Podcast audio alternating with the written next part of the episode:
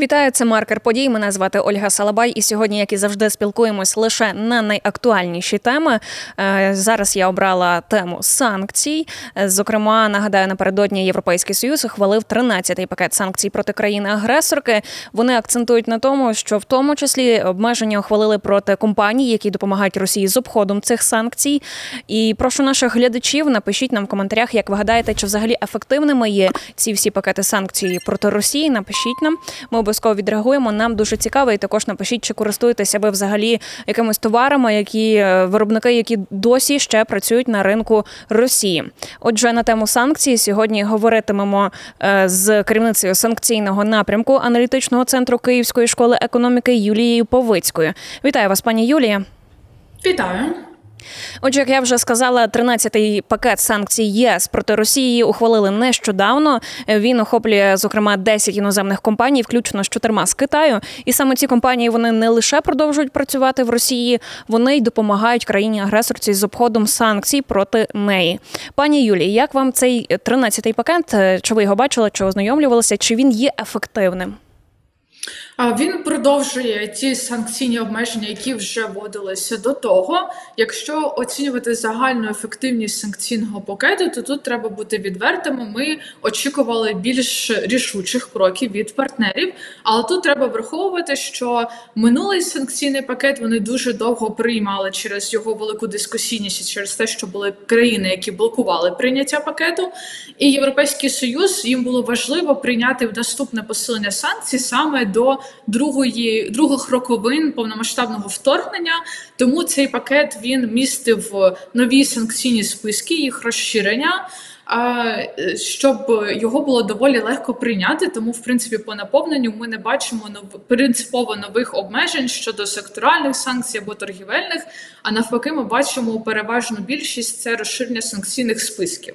Якщо говорити про іноземні компанії, які потрапили під санкції, то це дуже важливо, що ЄС продовжує це робити, і ми наполягаємо на тому, щоб вони більш ефективно це ухвалювали, особливо якщо ми говоримо через Китай, тому що китайські компанії, загалом Китай, є е, зараз оазою для потрапляння саме критичних для військово-промислового комплексу елементів та компонентів, і і це робиться через велику мережу і кількість певних посередників, е, які допомагають е, займатися цією торгівлею. І власне українська сторона постійно наполягає саме на розширення санкцій на треті на компанії в третіх країнах, тому що ЄС має для цього всі Е, передумови. От якщо говорити загалом, е, так як ми вже сказали, 13 пакетів санкцій загалом запровадили проти країни-агресорки. І от якось досі ми не бачимо, що вони діють. Я не хочу назвати їх неефективними, але от е, такого блискавичного краху економіки країни-агресорки Росії ми не бачимо. Чому ми цього не бачимо? Ми бачимо навпаки, от зараз е, наші сусіди протестують, вони роблять крах нашої економіки, але російська економіка з нею все, все гаразд. От коли ми нарешті побачимо дію цих е, пакетів обмежень. Перше, я хочу, як завжди, виправити, що у нас не 13 пакетів санкцій, а значно більше. Це лише Європейський Союз е, нумерує пакетами. Інші країни, наприклад, Великій Британії, там більше 25 змін до законодавства, і воно так е, рахується. Е, в США це окремі пакети, тому 13 – це тільки Європейський Союз. і Давайте це е, тримати в голові, що тільки вони рахують. А якщо ми говоримо про ефект е, від санкцій, то він є.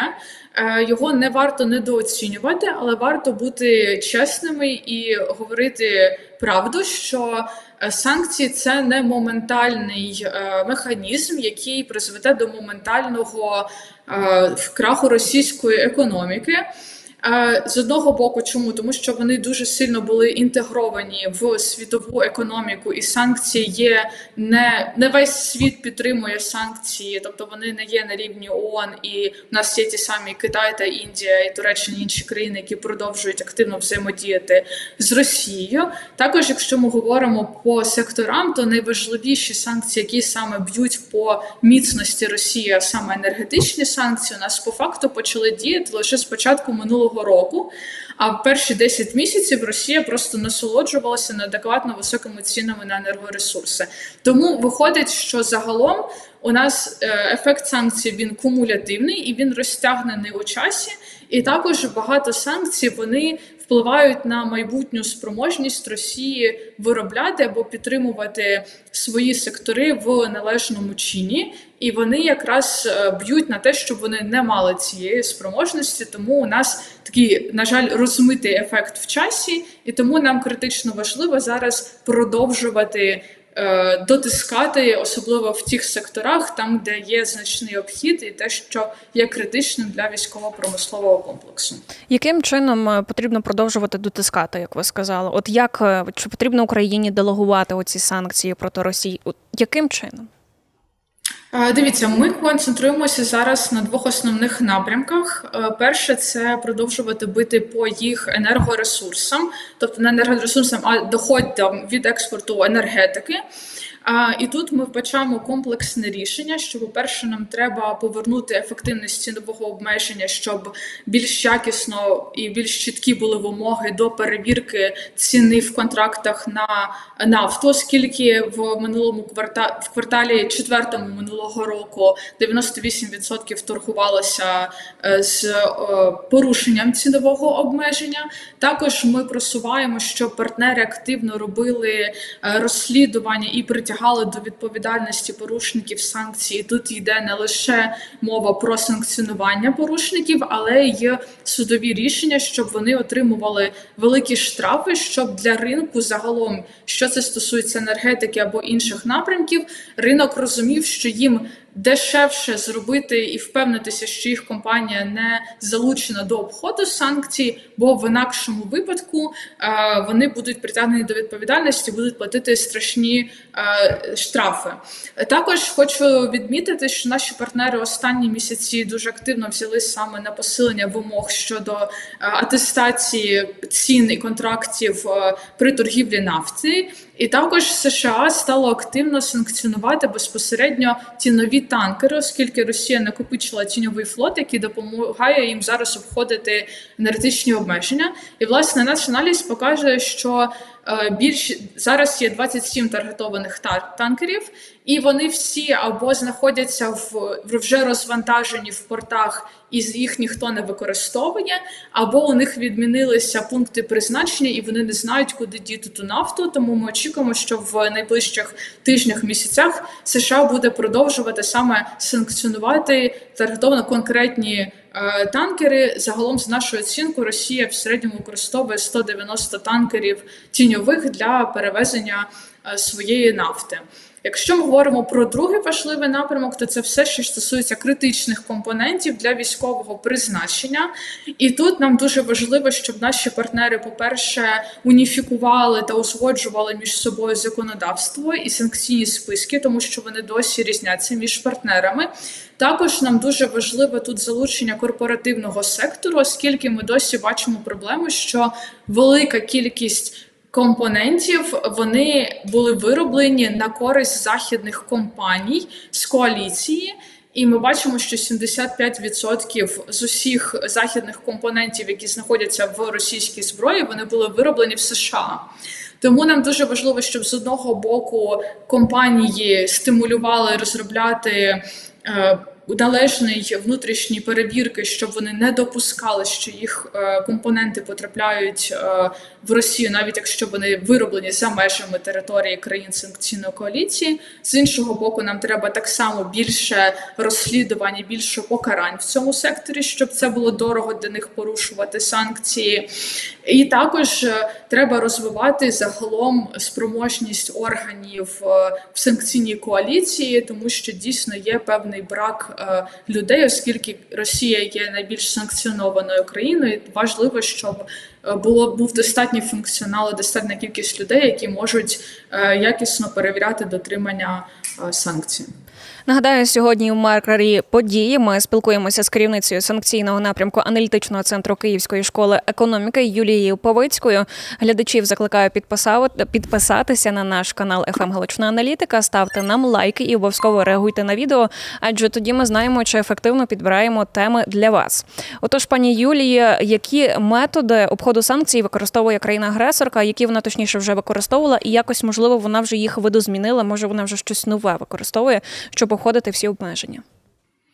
Мені здається, що тут коректним буде відповідь, що найбільш креативною Росія була в першому році повномасштабного вторгнення, коли дійсно санкції для них були обме... нові, і ці обмеження були нові. і Вони знаходили всі нові шляхи. Зараз, наприклад, по е нафті ми бачимо, що основний шлях обходу санкцій це якраз цей тіньовий флот, це не новина. Так є там ще за допомогою цього танкерного флоту е, переливання з танкера на танкер, але загалом це давно відомі схеми, з якими ми зараз продовжуємо боротися разом з партнерами.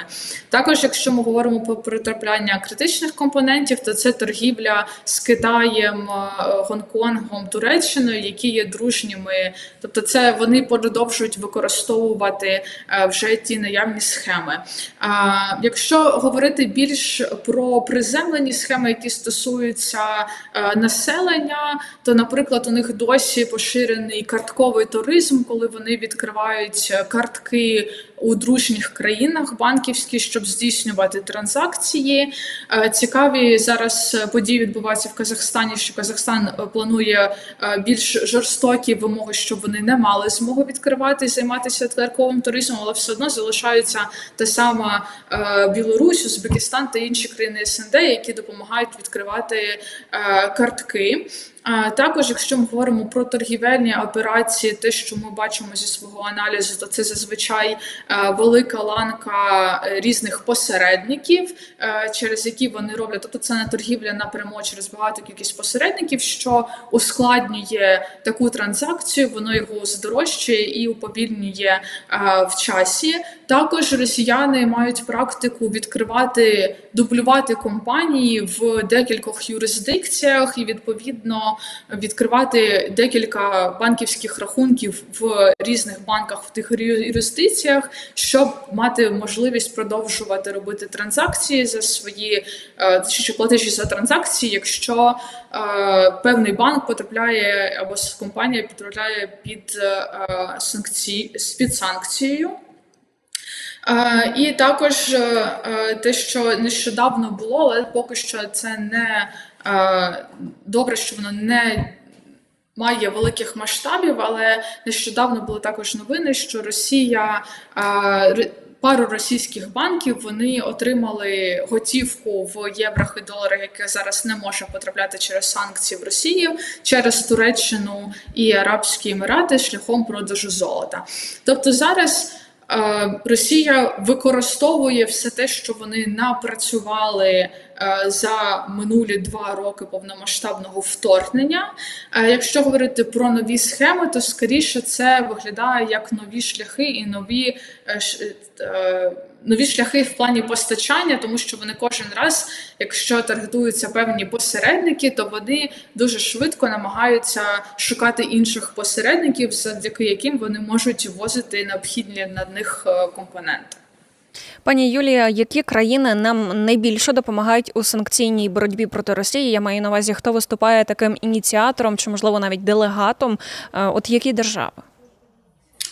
Це ключові держави санкційної коаліції, це Сполучені Штати Америки, які зараз дуже активно включилися в боротьбу з обходом саме в енергетиці, через те, що вони таргетують танкери, і вони є основними драйвером, все, що стосується цінового обмеження. Також важливо наголосити, що США почали більш активно погрожувати вторинними санкціями для фінансових інституцій. Ми вже бачимо ефективність, що в дружній сусідніх країнах до Росії певні банки припиняють обслуговувати російські транзакції, тому що вони бояться потрапити під санкції. Також драйвером є Європейський Союз, який покращує своє законодавство, і загалом ще треба відмітити. Е, Велику Британію, які саме так само, як і США, активно включені в енергетику. І якщо загалом казати про розробку санкційних пакетів, то в рамках ЄС у нас є партнери з е, менших країн, наприклад, е, Польща дуже активно нам допомагає в просуванні е, важливих нових санкційних обмежень, коли йде обговорення санкційних пакетів, а також країни Балтії. От їх теж варто було б відмітити. І наостанок ще таке питання: от як мотивувати наших партнерів бути все ж таки жорсткішими е, у плані санкцій проти країни-агресорки? Е, Це мені здається філософське трохи питання, е, тому що е, зараз ми на тому етапі, коли все одно країни чим далі, тим більше зважають на внутрішні політичні процеси і на те, наскільки їм буде складно ухвалити ті чи інші санкції, оскільки, якщо ми говоримо про якісь супернові санкційні обмеження, особливо в торгівлі, то там вже залишилися сектори, від яких значно залежать самі країни санкційної коаліції, наприклад, атомна енергетика. Е, Якщо говорити загалом про настрій наших санкційних координаторів і партнерів, ми постійно знаходимося е, в діалозі з ними на всіх рівнях, і тут можу вам засвідчити, що немає жодного наративу, що санкції треба посилювати. Навпаки, зараз буде основний фокус на е, посилення саме обмеження можливостей в обходу санкцій. І тому ми маємо бути впевнені, що наступні пакети будуть. Питання в тому, що нам зараз дуже важливо е, пришвидшити наших партнерів у прийнятті необхідних нам рішень. І для цього українська команда робить максимум зусиль, щоб е, передавати максимально оперативно їм всі відомості, які потім лягають в санкційні пакети і допомагають притягати порушників до відповідальності. Пані Юлія, дякуємо вам за розмову. А я нагадаю, сьогодні гостею маркера подій була. Е- Керівниця санкційного напрямку аналітичного центру Київської школи економіки Юлія Павицька. Мене звати Ольга Салабай. Хочу зазначити, що команда ФМ Галичина, як і завжди, і сьогодні підготувала для вас найактуальніше. Тому не забувайте підписуватись на нас, реагувати, ставити лайки. Обов'язково дискусуйте з нами в коментарях. Ми будемо вам відповідати, бо це для нас важливо.